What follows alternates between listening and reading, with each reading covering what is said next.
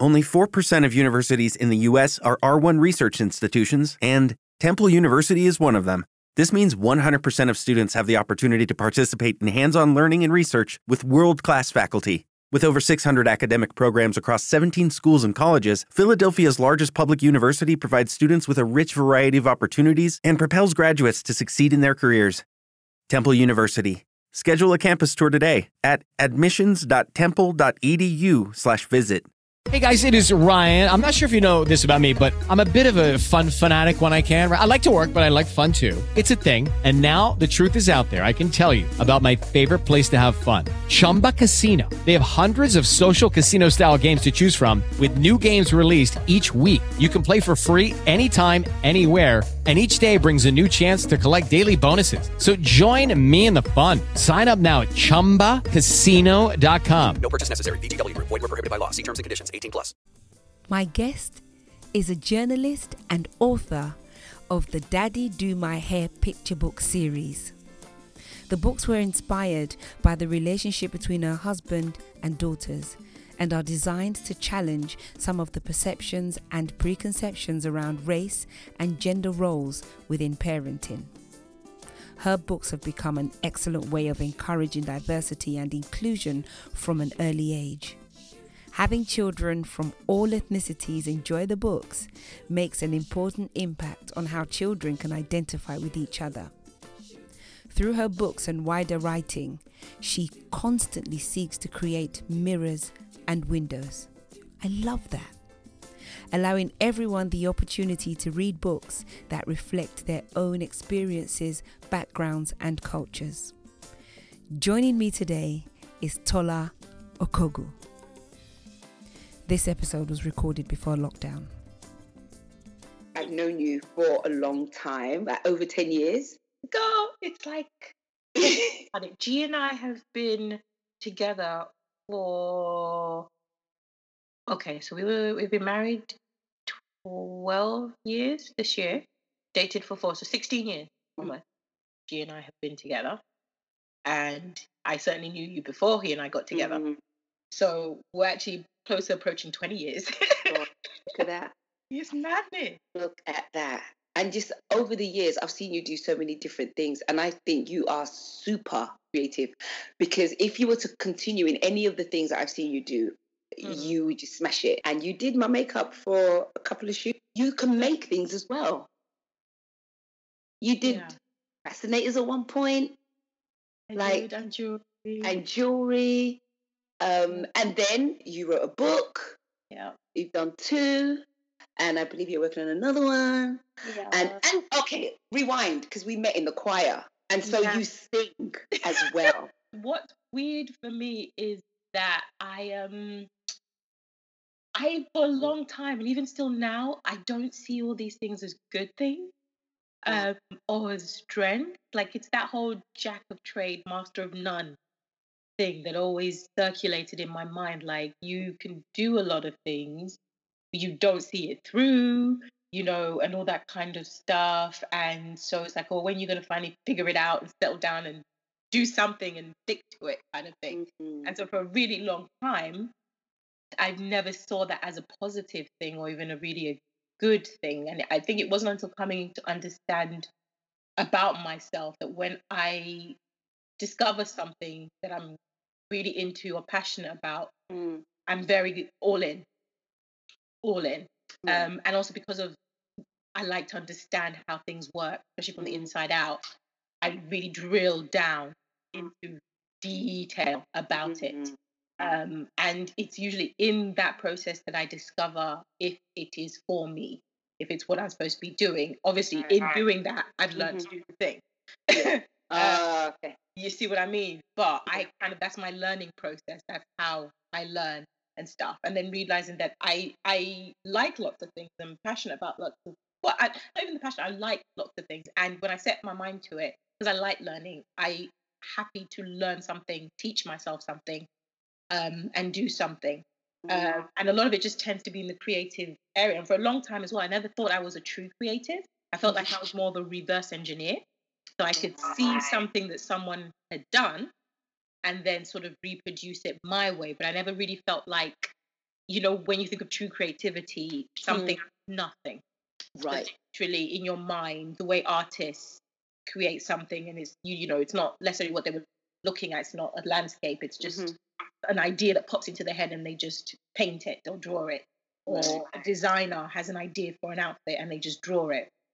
Because that's what I thought it was. And to Oh, mm. there's nothing new under the sun. Mhm. Very little days actually comes from nowhere.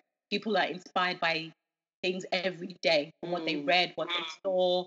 Um, that's why you know people who are really good in their field go out a lot, read a lot, research a lot, so they can get the constant inspiration.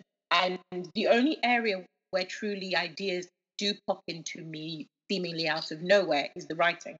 Um, that that's the first and the only area really where that happens to me on a creative level, where I'm like, oh, a character occurs to me, or a situation or scenario, and then the very nature of writing, especially fiction, is you do create out of nothing something from the world to the personality, the people, the dialogue, everything. It Mm. is from you, and so it's it's the hardest thing I've ever done my children. Mm, mm.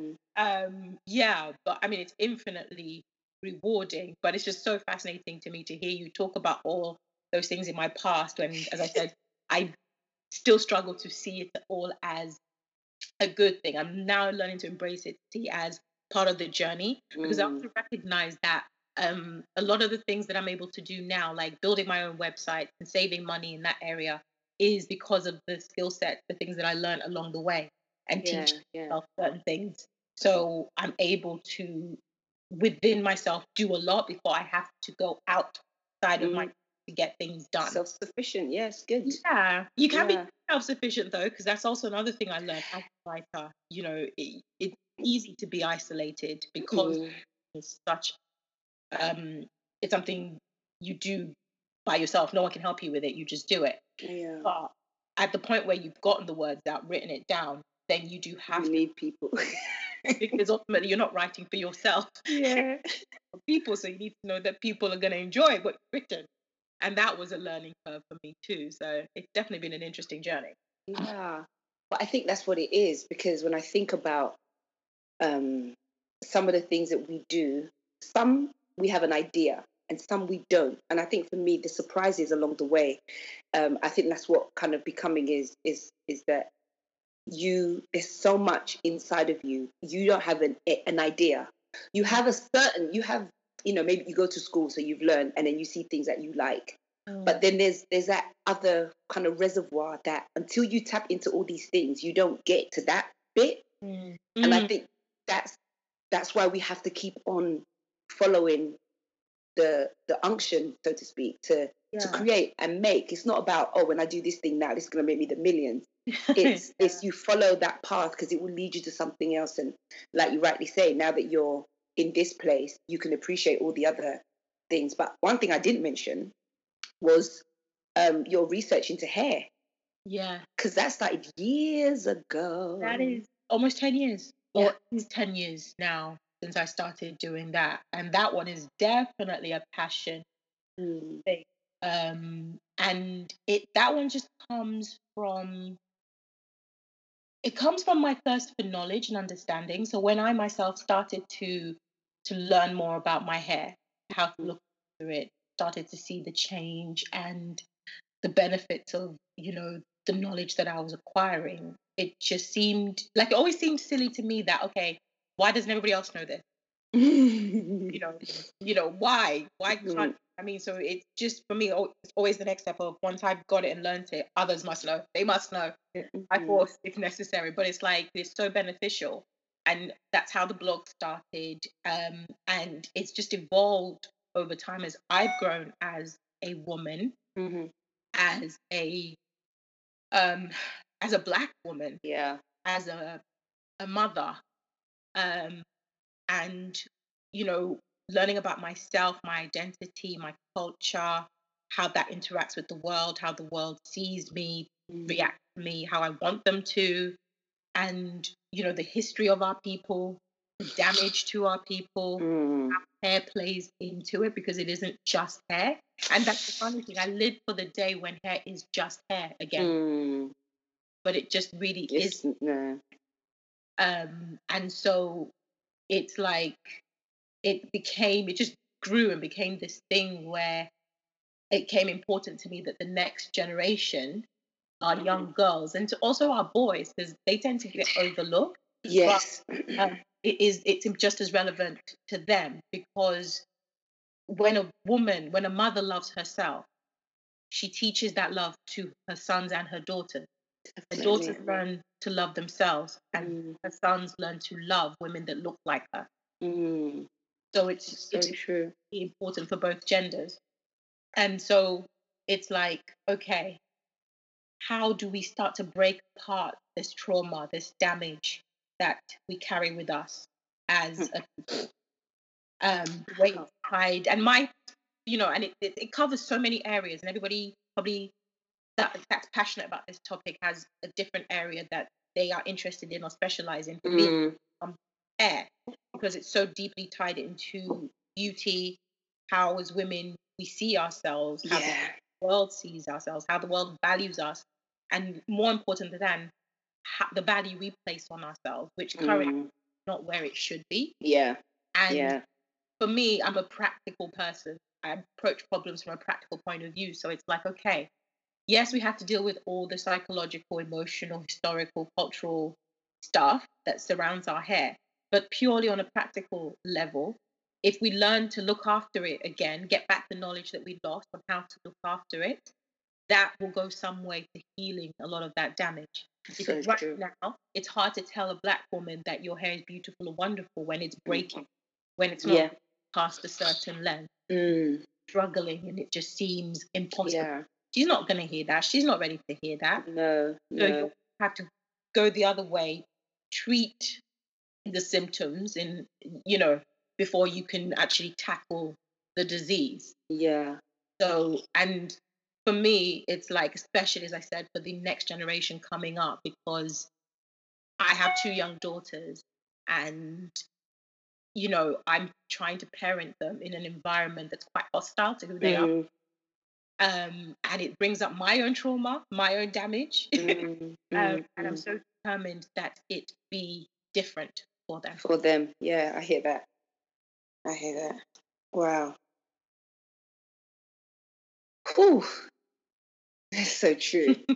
Because it's funny that there's so many people now talking about hair, but Mm. I think it doesn't feel like it, one person is saying it and it's enough. It feels like as many people, as many angles.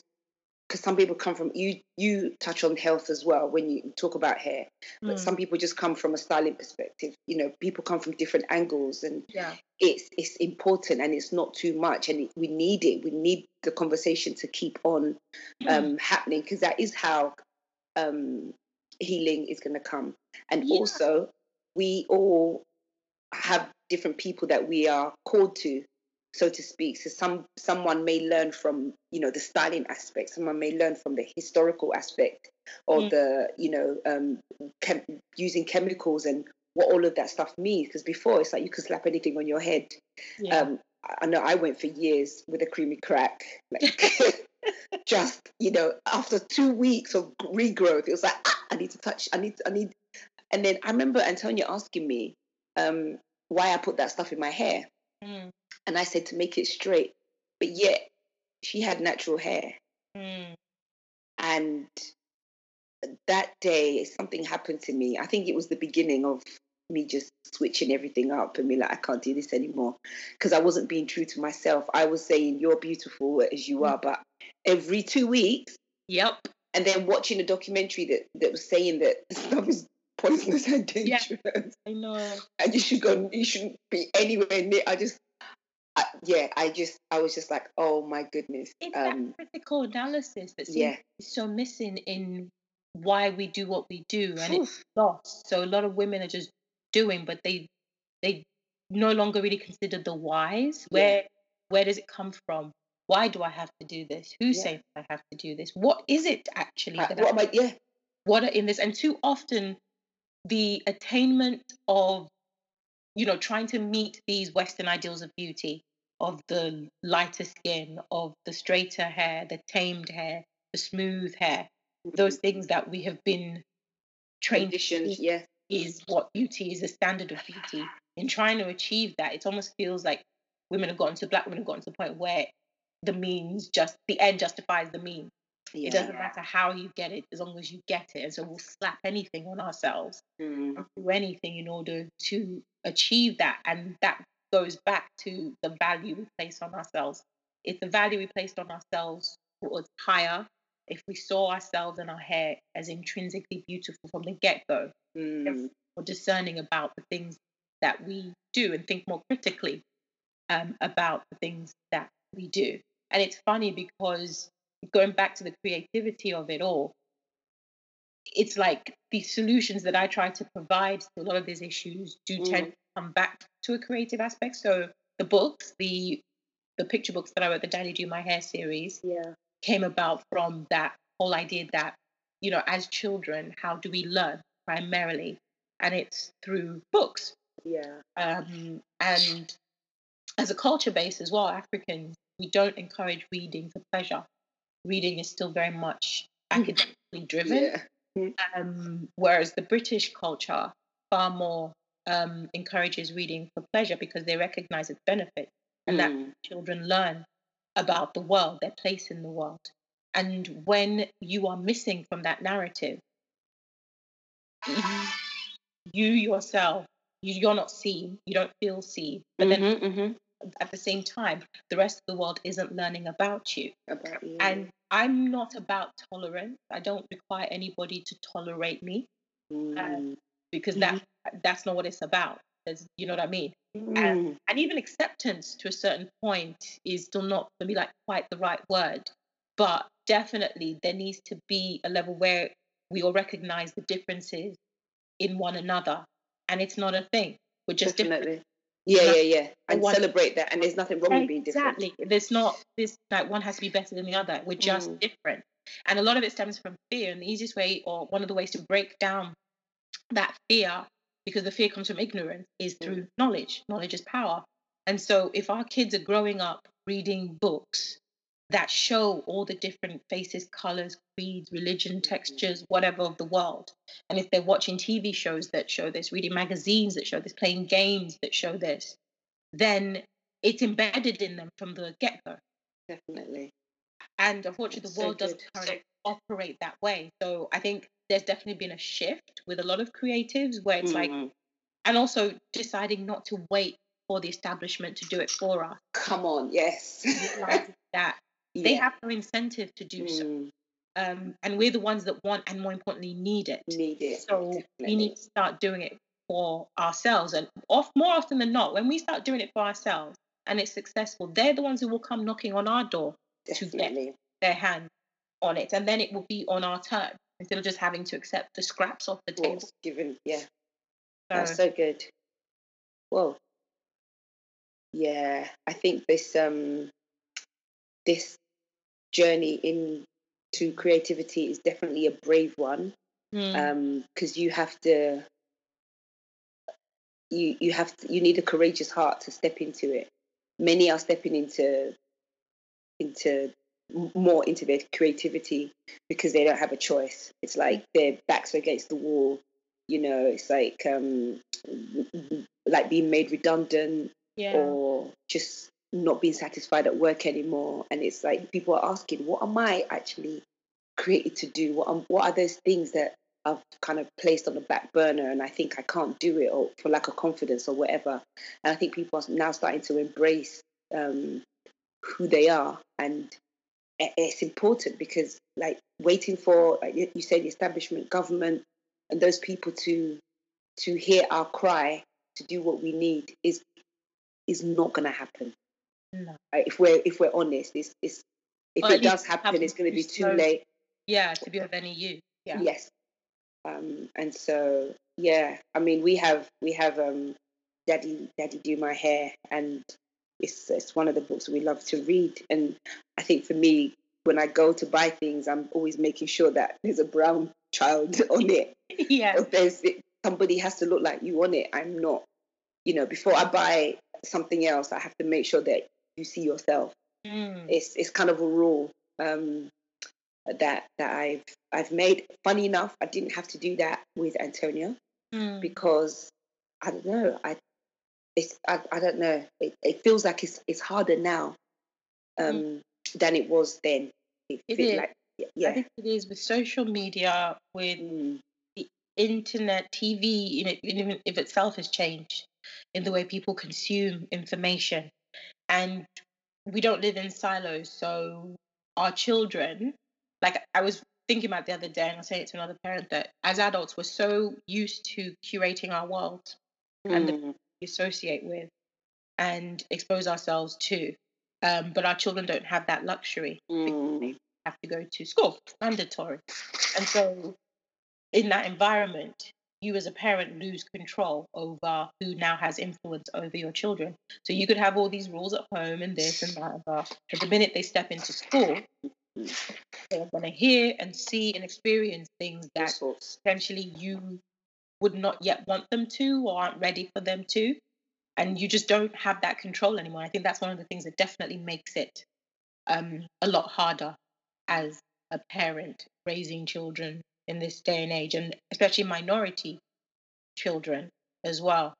Um, and I don't know about you, but even with surrounding my kids with all those things and the positive, lot of it feels like screaming in the wind. yeah.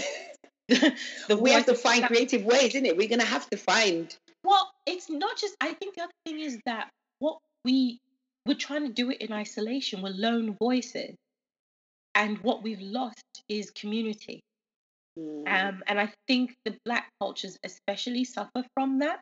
A lot of like, especially within the ethnic minority within this country, when you think of BAME, um, a lot of the other cultures still very much keep their um, identity, their cultural identity, and often they're very much criticized for it. mm, But there is a certain measure of protection in it, yeah. in that because true. it creates a spa- safe space for your children where people look like them, people sound like them, people think like them. Something that the majority in this country enjoy and take for Mm, and it's not until you don't have that that you realize actually how beneficial and how important it is, especially in the formative years. yeah. But it's what bedrocks your children when the noise and the voices come from elsewhere. Especially if you think, even just as a Christian, there's a reason why we surround ourselves with like like-minded people. Yeah, yeah. Um, it's so important. Um, and so, when as a community we've sort of lost that strength of the masses, strength of the community in amplifying the the, the, the, words of affirmation that parents are saying, so that even when they leave their homes, they step into their community and Mm, that same message is being said to them. When we've lost that, it makes the job as individuals, as parents, so much harder. that's true. And I guess that what I had before was community Mm, because of where, obviously, where we met. There was lots of people that looked like us. She was. and I remember she we was surrounded. like yeah, three, at least three or four days a week. We would in rehearsal. She'd be each other. Yeah, yeah. like her, you know, spoke like Mm. her, culture based. Yeah, And she's never actually like relaxed her hair. She's never had the desire to, and I find that interesting. Wow, wow, wow. Thank you. Mhm. Um, I guess I wanted to ask you um, about your formative years Mm. and how, like, the woman you are today. How not that how have you got here, but but kind of like what were your experiences growing up and like were you you were born in Nigeria? yes, I was born in Nigeria, left when I was six years old, and it's Mhm. always funny to me because I remember very, very little um, about those years in Nigeria, like the odd memory here and there, but very, very, and even after we moved here, and I don't know if it was a protective mechanism on my part Mm. to block out a lot of my formative years. Like I don't, I think my clearest memories probably start from like nine, ten. Weirdly enough, Oh wow. yeah, it's yeah, it's weird like that for me. And as I said, I suspect that there's a protective mechanism there because you know at the time that we moved into this country, um, it was certainly not cool to be Nigerian. Not the way it now. It was so uncool. You were disowned by your own people. Everybody wanted to be Caribbean. If you were Yeah. black, then at least be Caribbean. So you know, it came with all the usual stuff of bullying. And Mm, funnily enough, a lot of the bullying came from other black kids. And mm, it's only as an adult that I realized that a large part of it was that I reminded them of where they had come from. And so, you know, they had to make it clear to everybody else that, that it was disassociation basically. yeah. Um, and so there was a lot of bullying and, you know, having to, as a child, make the decision that, okay, for survival purposes, I'm going to have to assimilate and I'm going to have to assimilate pretty quickly. So dropping the accent, stop speaking the language, and home life as well. It was relatively easy to do because my mum was going through her own sort of version of that. Um, and so she sort of dropped the culture in many sh- ways, shapes, and forms. So Right. mhm. didn't go to Nigerian parties, we didn't go to Nigerian church. Um, and so for a long time, I was really disconnected from my Mhm. sexual identity, from my sense of being a black person. My, you know, friend group was predominantly white, Right. and in most cases, I was the only white person, and it kind of stemmed from the trauma of having been bullied by people who looked like me. Right. So I Right. Right. sort of didn't trust them. And I Mhm. remember in secondary school, like there was a group of black girls, and they they would all be in different forms and classes, and then at lunchtimes, playtimes, they would all it would just congregate into this massive group, and they scared the bejeebies out of me, and I avoided them like the plague. And so it wasn't until um, late teens Mhm. I started going to um, a black church that I sort of started to rediscover my identity. And Mm. it's funny because as a parent, looking back on my parents, especially as people who, you know, emigrated and started from scratch to all intents and purposes, yeah. their focus is very much was always going to be on, you know, food on the table, clothes on our back, Mm. education, all the subtleties of how do we interact with this culture. Really just Yeah. even they even they even thought about it, they wouldn't have had the time or headspace or Yes. Do it. even deal with it. Gosh. Um, so and so it's now parenting that I'm have the luxury of one being aware of it, Mhm, mhm, mhm. you know, being a being in a position where I think, okay, I can sort of start tackling, and it's really hard, Mm. really, really hard. And so even as I'm growing, I'm I'm unpacking and learning different things about myself, why I react certain ways, where some of that comes Mm. from, um, how it's tied into the past, um, my sense of worth, my um, just lots of stuff. It's, Yeah. I mean, there's so many times where I wish I had a time machine. I'm like, oh, I'd go back and I'd change this, that, and but and it's only been the last couple of years that I thought, actually, no, Mm. because it, this is my unique journey. Yes, that was super cringe. Yeah. Yes, that was mortifying. Oh God, why did I do that? Oh, why did I do that? But it got me to the point that I am, and I'm really happy Mm, mm. where and who I am. Yes, there's still a lot of growth to be done, but I think one of the things that I really appreciate that I have now, um, so that no matter you know how much more that I think I need to achieve or change Mm. or refine about myself, it's a certain measure of honesty Right. with myself about who Mm. And so no one can tell me anything about myself that I don't. Mm. Yeah. or not I've chosen not to do anything about it, or it's still a work in progress. But it's not like someone's going to come and say, you know what, you are this, this, this, and it's going to be a complete shock Sure. me. no one ever told me. yeah. So Yeah.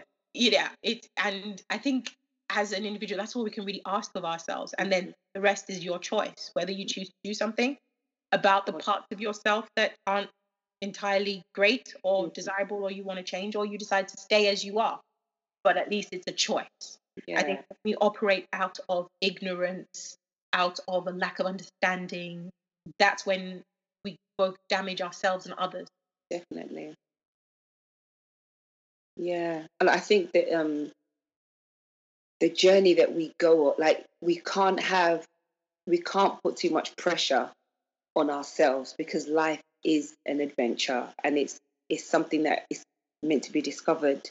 Whether it's yourself, your purpose, you know, you like you say, being honest with yourself, and at whatever point you're at, then you're able to grow um, rather than being in denial or saying I don't want this or I want it's it's, it's hard to measure, but ultimately we we when we give ourselves to the process of life and living and learning, we Mm. become, you know. But yeah, I'm excited um, for you and your project and what what's coming up and the woman that you are becoming because it's it's beautiful because you've done you've done so much and yet Yeah. there's still so much to do and there It feels that way. yeah no, but I think like there's still so much like potential and a lot of things that you probably don't know that you are gonna do and the offshoots of the things that you're doing now like it it's endless I will say this, even just Mm. looking back, going back to my parents for a moment and that theme of becoming and stuff.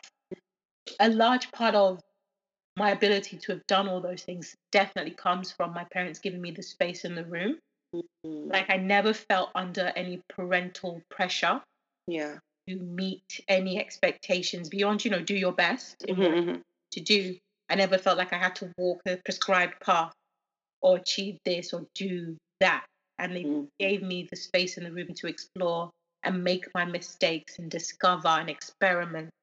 And I think definitely within our culture, it was certainly unusual Mhm, mhm, mhm. back when I was growing up.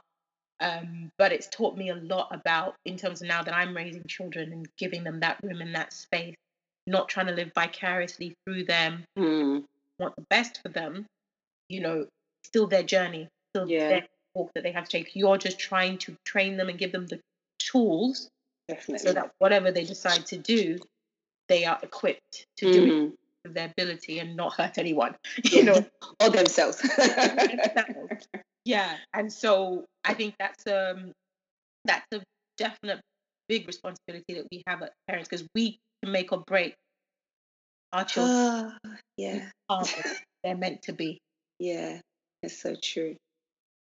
Oh, thank you. I'm going to ask you one more question. Mm. And if you were to advise anyone who is on their journey um, about their creativity, what would you say? What is kind of a word of encouragement that you would give them, whether it's to whether it's starting or doubting themselves, whether you know, can I do this or not? What is that one thing, or it can be more than one. That what's that one thing that you say to them to kind of help them in their journey in their process? Um, I think definitely goes back to that experimentation, trying, be, you know, don't be afraid to fail because you learn a lot actually in those moments of seeming failure. Um, there's always a lesson, there's always something to take away that's going to help you the next time. Um, and if nothing else, it teaches you perseverance. Mm. uh, especially from a creative point of view, where some a lot of the time it feels like it's almost luck. Yes, you're talented and yes, you're working hard, but a lot of the situations, circumstances that change things, you can't really plan. Mm. They they sort of happen. All you can do is be prepared so that when it does happen, you can really maximize it. And part of that preparation is, you know, being willing to put yourself out there, try things. If you fall down, pick yourself back up again and just keep pushing, keep going. Um, and then I think one of the lessons, great lessons for me, is because a lot of this kind of creativity happened later in life, like early 30s is really when I started to really pursue this and think, yes, this is what I want to do. Mm. Um, it's really easy to feel like it's too late or time has passed. Mm. But I feel like it's when you're dead. Mm. So Indeed. if you're still alive and you're still kicking, Yeah, keep up, keep at it. you can you can absolutely do it and yeah you just really just need to keep pushing um and believe believe in yourself and yeah i mean it all sounds terribly cliched but, But absolutely my experience. it does, doesn't it? But yeah. Yeah. that is yeah, keep on, keep going, keep pushing, keep knocking, keep getting up and doing. Yeah. and surround yourself with a tribe as someone who's an introvert and prefers their own company and will happily stay at home and not have anything to do with anybody um i've learned the value of a tribe Mm. uh, and cheerleaders and people to support you because no man is an island. You really absolutely, especially creative things, Mm, mm, mm. you can't do it in isolation. Um, and so having that tribe of people around you that support you, pull you up, even just to tell you the hard truth Yeah, yeah. when you don't want to hear it but need to hear it, it it's everything. Awesome. Thank you. Thank you for having me. That was so delightful. Thank you for listening to Becoming You. To stay connected, follow me on Instagram or Facebook. Remember, being you is your best asset.